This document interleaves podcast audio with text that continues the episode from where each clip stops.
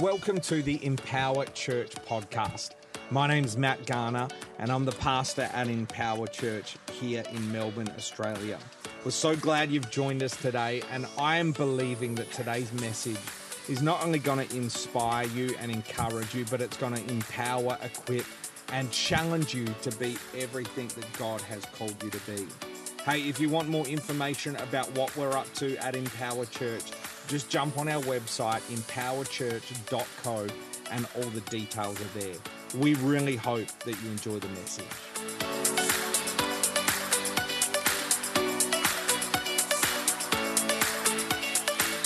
I even read my chicken scroll during worship. It was a beautiful man who was here, uh, prayer ministry earlier. Yes, hello, I'm Stacey. Um, you know, I as soon as you got up here, I was like, I want to know your stories. I was like, I want to come and ask you what you've seen in the kingdom. Like, I want to know. Tell me all the God stories, like all the amazing things you've seen God do. And I just want to say to the men of this house, you have a library of miracles and the Lord's treasures in this man. Oops. I also sensed there'd been a very deep loss. And that the Lord just wanted to acknowledge your faithfulness in that loss. And He says, and now He's going to give you multitudes of spiritual sons. Multitudes of spiritual sons. And so, Father, I thank you for these generals in the faith who stayed faithful in loss, deep loss. And I thank you for the spiritual sons that are going to gather. I thank you that this man's humility, for his humility, and Lord, um, that has meant at times that he hasn't said much. But I thank you that now is the time when all the kingdom stories come pouring out and it's going to build faith in spiritual sons for what you're going to do in the future. I thank you that the family of God is a generational place. I honor this man and this couple before you. And I thank you that the war stories will become glory stories. In Jesus' name, amen. Amen. Amen. All right. Thank you, Pastor Matt. All right, let's open the word together because it's very good. let's have a look at um, 2 Corinthians chapter 3. 2 Corinthians chapter 3. I want to talk to you tonight about beholding and becoming. Beholding and becoming. 2 Corinthians 3, just going to look at verses 17 and 18. This is Apostle Paul writing. He says, Now the Lord is the Spirit, and where the Spirit of the Lord is, there is freedom. And we all, with unveiled face, beholding the glory of the Lord, are being transformed into the same image from one degree of glory to another. For this comes from the Lord who is the Spirit. You know, most of us in this room would be familiar with the hymn, Turn Your Eyes Upon Jesus. Who knows that song? It's been sung for generations, right? What is perhaps a little less well known is the story behind the song. And so I'm going to share that with you today. It's actually written by a woman named, named Helen Lemmel. She was born in 1864. And she was a musician, a songwriter, a vocalist. Um, she was traveling around on the gospel music circuit, even in those days. And she was also teaching vocals in seminaries. She was an American woman who married a German man. And tragedy struck her in her early 40s when she got very, very ill. And as a result of that illness, she was left blind. And then her husband, because he didn't want to take care of a blind wife, he actually abandoned her. So there she was, left alone with no children, blind, husband gone, in her early 40s. And yet she still had this desire to write songs for the Lord. And so she would sit at a piano and she would feel her way across the keys. And her friends would come and notate the melodies she wrote and the lyrics she wrote. And by the time she died at the age of 97, she actually wrote nearly 500 hymns in her blindness. One of her most famous was Turn Your Eyes Upon Jesus. Let's not miss how significant it is that a blind woman wrote the song turn your eyes upon Jesus.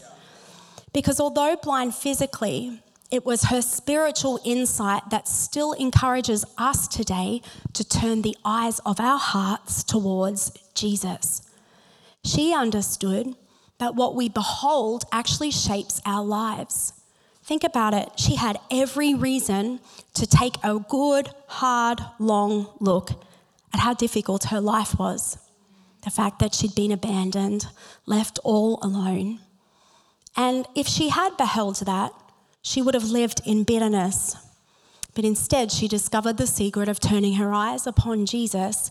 And so now, even the testimony of her life holds authority when we sing that song today.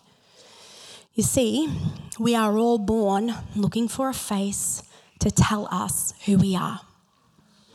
Do you know scientific studies have shown that a baby from seven hours out of the oven, just seven hours old, begins to look to make eye contact with faces. The reason that it does this, that a baby does this, it's wired and created by God to try and create deep emotional connections. Now, it doesn't know in its brain that's what it's doing, but that's the way God created a newborn. By just two days old, a baby prefers looking at faces that look back at it. In other words, it begins to scan over faces that are looking everywhere and it will lock eyes with someone who's looking back at it. By four months of age, the longer a child has stared into an adult's eyes, the more deeply embedded that person will be on the baby's brain, emotional brain center, for the rest of their life. Babies are looking at the primary faces that hold their DNA in most cases. In other words, they're born by DNA. You and I are born looking for a face to tell us who we are. Let's think about scripture for a second. We've got Adam, the Lord, Father God incarnate, bends over the earth. He forms Adam's body out of dust. He breathes his ruach, his breath into Adam. What would have been the first thing Adam saw? God's face. And then he puts Adam into a deep sleep. He removes one of his ribs. Again, he comes low. He begins to form Eve's body. He breathes his ruah into Eve. Eve was born looking at what? The face of the Father. Genesis 1:27, the Father said, "Let us, the Trinity, make man and woman in our image." So they were created looking into the face of the one whose image they were created in. They were born looking for a face to tell them who they were. And we all know the story that sin broke this union. And where Adam and Eve once lived with their faces to God, they get behind a tree and they intentionally hide their face from God because of sin and shame. And so they're driven out of the garden and they actually lose access to his face, which broke God's heart. And now, spoiler alert, the whole rest of the Bible from Genesis 3 onwards is either a glimpse of, points towards, is a prophecy about, or is the actual restoration of this face to face relationship. It's one of the main narratives all the way throughout Scripture. Think with me for a moment about Moses. Moses was a man who caught a revelation of something more than God's people were currently experiencing. In Exodus 19 and 20, it's a couple of my favorite chapters in the whole Bible. It's one of the most epic corporate encounters in all of Scripture.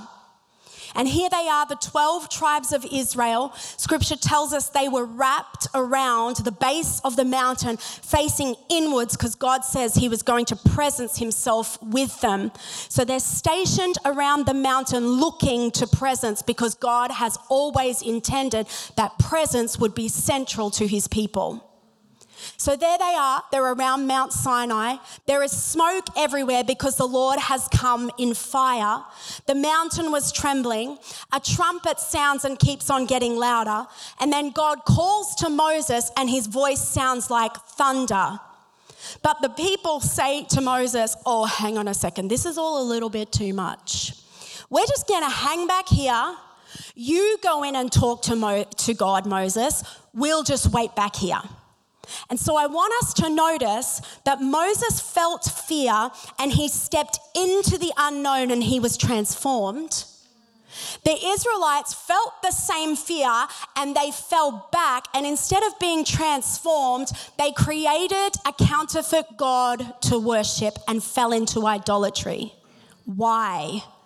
Because we're all created to worship and to live in face to face intimacy. So when we face those moments where it all feels a little bit much, and it all feels a little bit scary, and we're not quite sure what's on the other side, we too have a choice. Will I hang back and inevitably create something counterfeit to worship because I'm created for it? Or will I step into the unknown and end up transformed like Moses did? Exodus 33 11 says the Lord used to speak to Moses face to face as a man speaks to his friend. Now, I don't have time to theologically explain that this wasn't talking about like a man standing eye to eye, nose to nose. This is Moses seeing the glory of the Lord. So, today, as I share about gazing at Jesus' face or gazing at the face of the Lord, you may not see the face of the man of the chosen. I'm talking here about gazing at his beauty and his majesty and his character and his goodness, but this is often referred to in the Bible as his face. And Moses would come out of these encounters and the skin of his face would shine. Now, ladies, this was before Mac and NARS. Before we were paying $70 to get that nice little shiny strip down our nose and up our cheek. Moses was getting it, well, not really for free, but he had to go into God's presence. He beheld God's face and he came out literally transformed into the substance of God who is light himself. The Hebrew original word actually means that he glowed with supernatural beams of light. He took on the composition of God himself. And Moses recovered in part something that Adam and Eve forfeited in the garden. Now, I want you to think with me for a moment. Us Penties, we love that Acts 2 passage, don't we? It's got all the bells and whistles. But here we have 120 people in an upper room. Commentators would tell us that whilst they were there in that upper room waiting as Jesus instructed them to, it was Exodus 19 that they were reciting. So it puts this Acts 2 and Exodus 19 beside one another. One epic corporate encounter and another. So, as they're reciting Exodus 19, where there's smoke and fire and an earthquake and a trumpet and all the rest of it, it starts to happen in their midst. There is fire, there is a sound, there is the wind. Now, think about this in Exodus 19. The gift God gave his people when he presenced himself with them was the Torah, the law. In Acts 2, the gift God gave his people when he presenced himself with them was the Holy Spirit. Now, in Exodus 19 and 20, Moses comes down after receiving the Torah and he's like, What are they doing? They're dancing, they're singing before a golden calf. He smacks the tablets. I probably would have done the same thing. And then he's like, Right, who's going to help me fix this? And the Levites are like, We're your guys. He's like, Get your sword, go around and kill your brothers. They're like, Okay, that's all right. And so 3,000 men lose their lives that day. Tell me, how many were added to the church in Acts 2? 3,000. And so these are what we call mirror passages where God was redeeming the Exodus corporate encounter where his people stepped back instead of coming in, like when Adam and Eve hid behind a tree instead of staying face to face, and he was giving them an upgrade the Holy Spirit. And Paul is talking about this in our passage an upgrade from law to spirit. You see, Moses desired encounter with God more than he feared the unknown. And Moses lived a life that teaches you and I today that we behold what we desire and we become what we behold.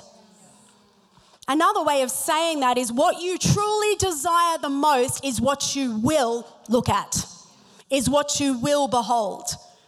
there was another Old Testament man who caught a revelation of and offers us a pre Christ glimpse of this face to face relationship. Now, I'm just telling you that if heaven has deli tickets where you take a number, I have taken one right through to 20,000 to spend some time with this man. I want time with this man in heaven. He was a man who is known for his desire. He's a man who was known as the man after God's own heart. I am, of course, speaking about King David. He writes in Psalm 27 4, One thing have I asked of the Lord, that will I seek after, that I may dwell in the house of the Lord all the days of my life, to gaze upon the beauty of the Lord and to inquire in his temple. So, this was David's desire. More than any other thing was to gaze at the Lord and to behold him. You know, I love that when we read David's story, when he was king, he didn't set himself up as or see himself as, and he didn't expect the people in his kingdom to see him as the most magnificent person in the kingdom.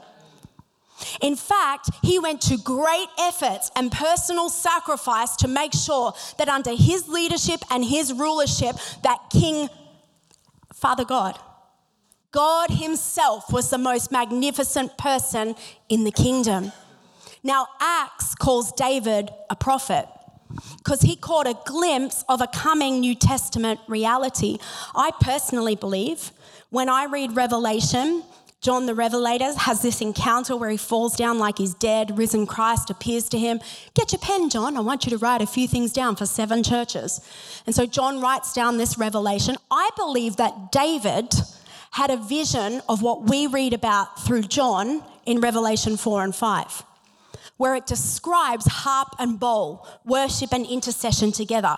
Because David spent nearly $6 billion in today's terms of his own money establishing 24 7 prayer and worship with singers, musicians, and intercessors who gazed at the Lord and simply responded. So in the Mosaic days, Moses had the tent that had veils and sacrifices, and nobody could go into the Holy of Holies except the high priest. David, when he brought the ark into Jerusalem, he put it in a tent with no curtains, no sacrifices. The presence was available for everyone. David restored presence at the center of an entire nation again. This is why he was described as a man after God's own heart, because he caught a glimpse of what the Father lost and what the Father desired, and pre Christ, he did his best to restore it at personal cost. So, if he is not our greatest desire, we simply will not behold him, and we will ultimately not become like him. And if we're not becoming like him, it means we're not beholding him. And if we follow the trail all the way back, it leads to what we truly desire. Now, desire isn't a very popular word in church because I think, in a way, we've learned to suppress our desires because our desires can at times lead to sin. But actually, in your purest state, your desires are like a magnet that are meant to be awake and draw you to the face of God. So I think the Lord is actually reawakening desire in his bride. And one of the things that I sense has happened is that there are some common misdirected desires that have snuck their way into the church because they're the prevailing culture of the world. It's almost like Romans 12 has been tipped upside down. We've lived in the world so much, we've become a little bit too conformed to it that we don't realize we're not being transformed by His presence. So I just want to suggest a couple of things that are possibilities that maybe we're bringing into some of our church experience. And I believe that it's important that we allow the Holy Spirit to say, yeah, you, you just actually one degree off here. I think anyone in this room doesn't want to come and love the Lord well. I can, I can see that. But it's important we let the Holy Spirit realign us. So here's a couple of suggestions. You know, the world has an insatiable desire to be entertained. But if we bring that desire to be entertained into our relationship with God and into the house of God, we will actually prevent, it will prevent us from experiencing the transformation that comes through face to face encounter. It's entertainment or encounter. Another one could be if we're only in relationship with God and we only come to church for God's benefits, what He can do for us, because we live in a world of like, what are my benefits going to be? Like, what am I going to get out of this? We've got benefits in our jobs, we've got benefits with our friends, we've got benefits here and benefits there. And so we come at times to our relationship with God, and it's not wrong for us to want Him to heal us. It's not wrong. He wants to pour out good gifts on us, but it's not the goal when we come to the house. It's not the goal of relationship with Him. Our goal is to behold Him and to become like Him. So it's benefits or beholding. What about our desire for feel good emotions? Well, will tell us, hey, whatever feels good, you do that, be that. If it doesn't feel good, avoid it at all costs. But if we bring that feel good mentality when it comes to the presence of God, when the refiner's fire starts to fall, who knows that doesn't always feel so good? And so this is emotionalism versus transformation. I love this quote from Derek Prince. He says, You can join the church and not be changed. You cannot meet Jesus and not be changed. I actually burn an ache for a day when you cannot come to church and not be changed because the church's one desire becomes beholding Jesus once again. So if you walk in the door, you're going to come smack bang up close and personal with him. In our passage, Paul puts it this way. And we all with unveiled face, he's referencing a couple of things here when he says unveiled. He's referencing the fact that when Moses would go in and we'd get his NARS glow on, that the people would be like, Moses, you're being a bit much. We told you we want to stay at a distance. Can you put something over that glow? Because it's confronting us. So Moses would put a veil on.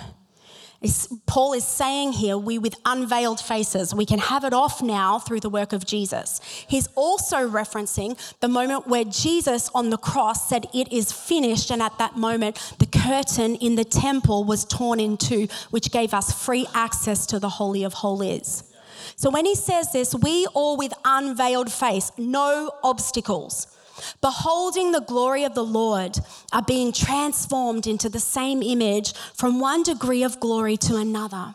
Now, if we were to meet the Apostle Paul today and say, you know what, Paul, most of the New Testament is your letters, we kind of think you know a thing or two about church planting and growing and extending the kingdom. Could you tell us what is your theology on discipleship? He would say, Oh, yeah, I wrote that in 2 Corinthians 3 17 and 18.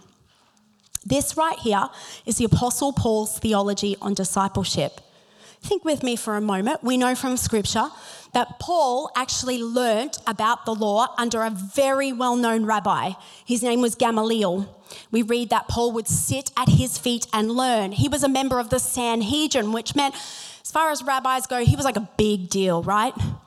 But that's not the only way he got this philosophy or theology on discipleship. Because remember when Saul was walking on a road in Acts 9. He had all the learning. He'd done the Torah tots. He had all the learning and memorizing everything he needed to do, right? But he came face to face with Jesus, and then he was no longer Saul, he was Paul. And so, this is where he gets his theology. If you want to become like him, you need to behold him. You see, God did not become a man to improve our lives, He actually came to make us like him.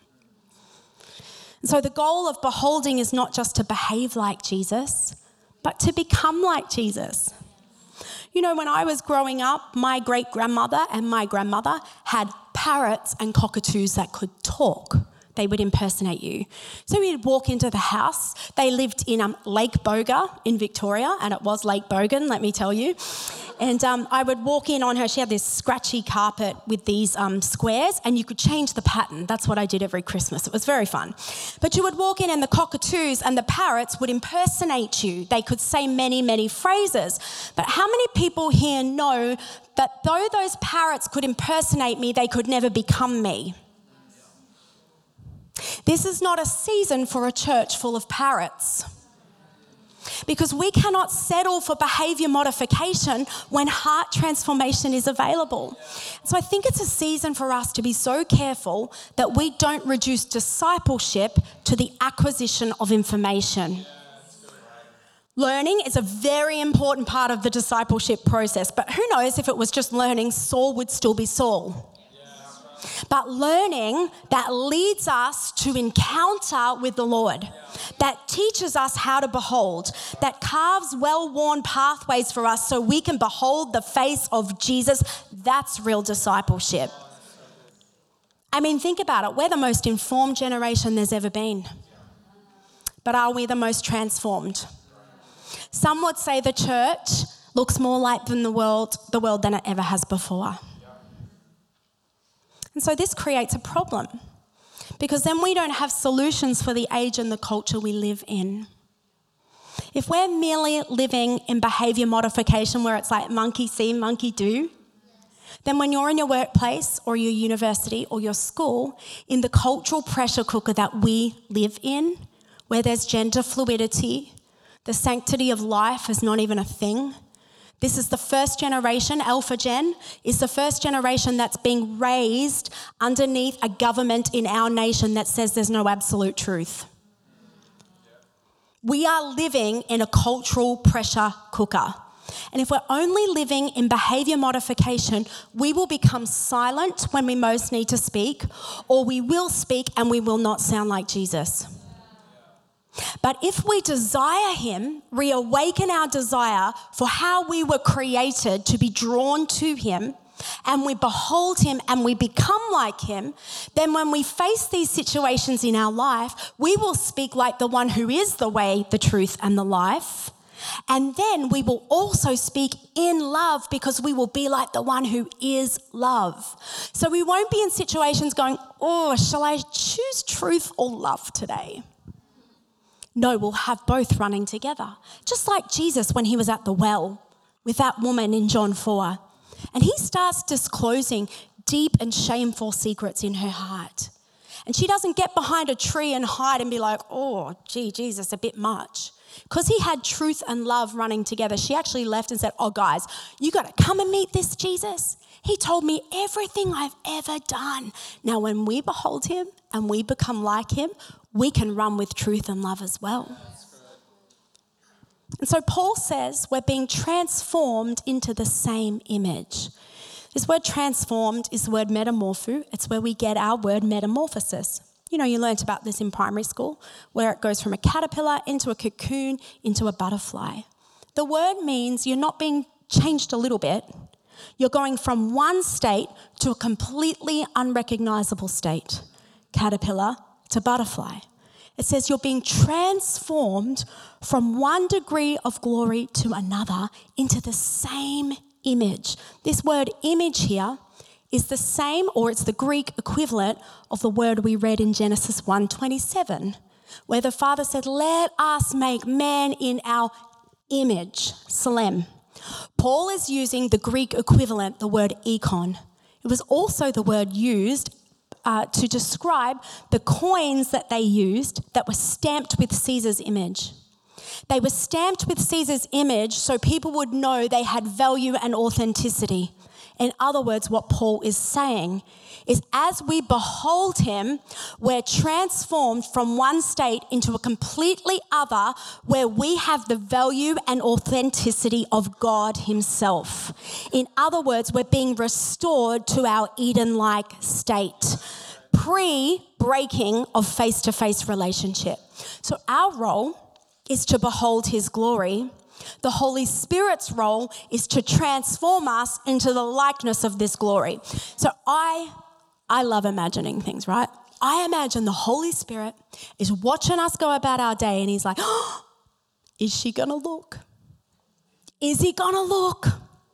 I think sometimes the Holy Spirit's hovering over our worship services, even.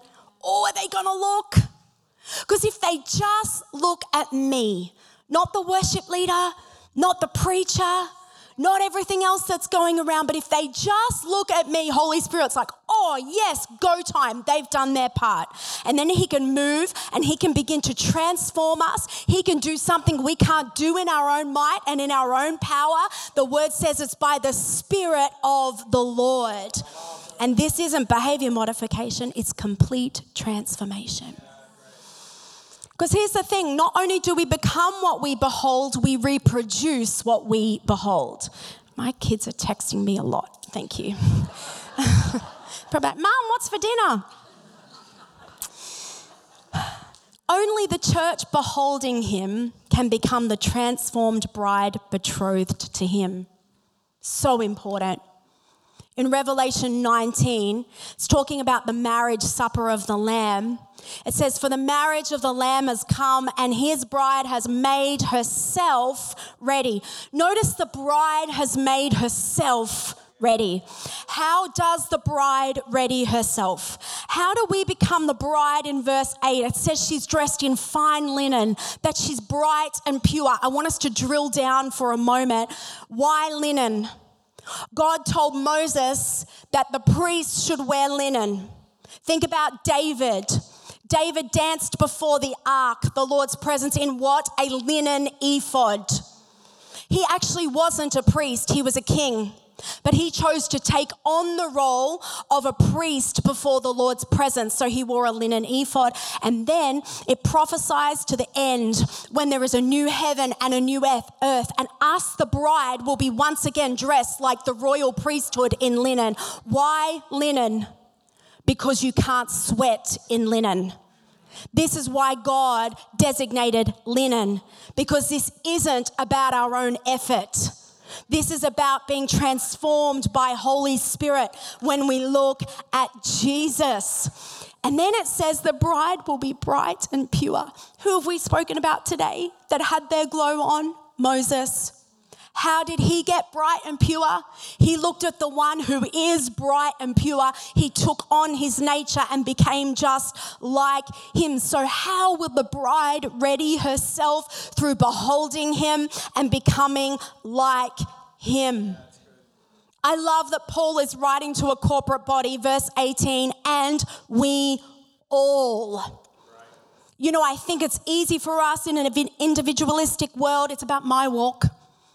It's about my relationship with Jesus. And Matthew 6 encourages our personal relationship with Jesus. But Paul's actually writing to a church when you come together, behold the glory of the Lord. It's not so much the me, it's the we. I love this quote. It says, Jesus is not a polygamist. He is not looking for a million brides who love him individually. He is looking for a single corporate bride, a people who have been formed together to be his companion. So I sense, and I'm sure there are many of you in the room who sense this with me, that the global church is in somewhat of a transition. The way I see it is we're actually at that moment where the Lord is presencing himself on his people in unusual ways and we have a decision. Are we going to go, ooh, that's a bit much, and step back and once again create some golden calves that we worship? Or are we going to decide, I'm going to step into the unknown and be transformed? Because I actually think it's very important we understand that we must behold the right thing in the process of becoming the new thing. If we do not behold God, we will measure success or Christian maturity based on what we do behold. Let me say that again. If we do not behold God, we will measure success or Christian maturity based on what we do behold. What do I mean? Let me break it down. When we, we measure success by gazing at Instagram, Snapchat, Snapchat, and TikTok we may not literally become a post, But we will have to live into the fullness of our false selves. We will suffer with imposter syndrome. All the while, we will sacrifice our authenticity on the altar of approval because we're always ready for that snap so we can post, we can watch the clock tick until the likes start pouring in, and make sure you keep your filters on at all times. When we met, I'm going to. when we measure success by gazing at our own navels or self help principles, we may not praise the Lord literally become a navel or a guru, but we will create a God in our own image. Projecting a pig, us, onto the world, a God who thinks like us, rules like us, loves like us, and we will sacrifice his kingdom on the altar of our own kingdom. When we measure success by gazing at our neighbor or the co-worker in the next office or the perfect mum at the drop-off or the church down the road or the pastor with the bigger church or the friend who just always seems to get it right, we won't become them, but we will forfeit our own souls and our God-given individuality and calling on the altar of comparison and then we'll stand before God and say, "Why don't I ever feel like I'm living an abundant life?" When we measure success by gazing at the leadership principles of the world and the structures of man, we may not become Steve Jobs or the next Apple, Microsoft, or Google, but we will become CEOs and managers of organizations in our approach. We will have hirelings and employees, all the while sacrificing our kingdom identity as the family of God on the altar of a big church and growth and success. But when we measure success by gazing at Jesus. I don't mean getting more information about him. I mean, you could take a whole year just in John, looking at the way Jesus responded, the way he thought and what he said. When we gaze at the man Jesus and we measure success by Jesus, we begin to take the long way to our destination at the promptings of the Father, to speak to men and women. Society will tell you you really shouldn't be talking to them. And Holy Spirit will reveal their most shameful and deep, dark secrets. And we will communicate that insight so drenched in love they won't hide in shame, but they'll say, You gotta meet this girl. You gotta meet this guy who knows this guy, Jesus, who knows everything I ever did. When we measure success by gazing at Jesus, I mean, really looking at the man Jesus. Then, when one of our inner three who's been there in your most vulnerable moments and there on your mountaintops betrays you and denies you not once, not twice, but three times. And then you see them in their typical extra fashion, jumping out of a boat, coming towards you with their foot lodged in their mouth. You can walk in forgiveness and still choose to build ministries upon them and through them and with them. When we gaze at Jesus, we won't see ourselves as the enemies of our cities, our universities, our school, our societies, and of broken humanity because, oh, they've got woke agendas. Even when they're busy deconstructing the church, we will be moved with compassion in our deepest places when we look on them and say, oh, but they're just a sheep without a shepherd. And like a mother hen, we will want to gather all the chicks underneath our wings. And when we gaze at Jesus in worship, when we look past the worship itself, though uneducated, though simple, though unqualified, though faltering, in his presence, boldness from the Holy Spirit comes and fills us. And people say they have surely been with Jesus. I can tell by their glow. And when we gaze at Jesus in prayer, not just bringing our requests, that's, that's good, but also take the time to really look at Jesus when we face the dark night of the soul and our closest intercessors are snoring in the corner again. In the press and in the pressure of having to do what we know God has called us to do, despite the loss and the pain, we're able to pray, Not my will, but yours be done. To pick ourselves up, to walk one step after another, and not consider it a burden, Say, it's a joy to pick up my cross and to follow you.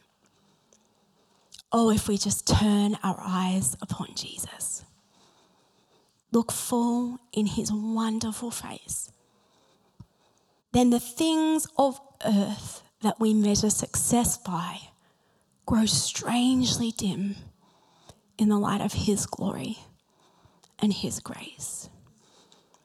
You know, I'd love it if the team would come join me because for the next few moments, I would love us to minister to the Lord, to bless his heart, to turn the eyes of our hearts towards him because the world needs a transformed bride. The world needs a transformed global church and a transformed church.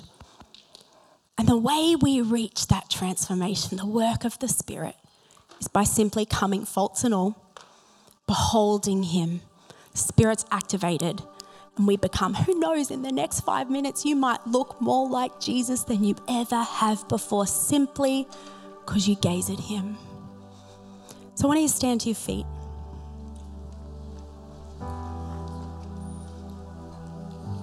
Father, I pray if there are any obstacles right now, any lies even that we're believing about why we can't come into your presence, I pray, Holy Spirit, you would come now, that you would bring light to those dark thoughts.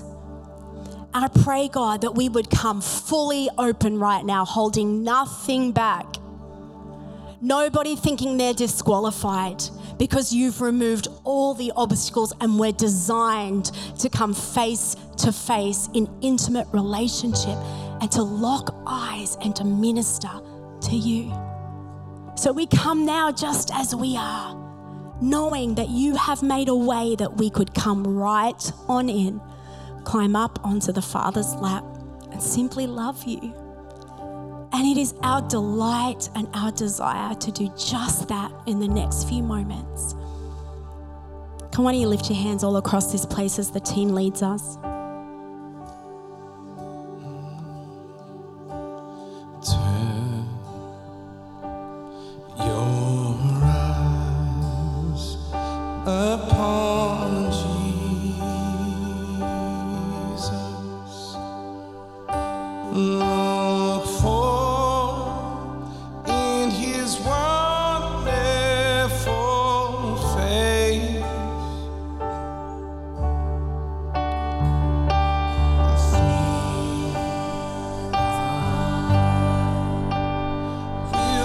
Will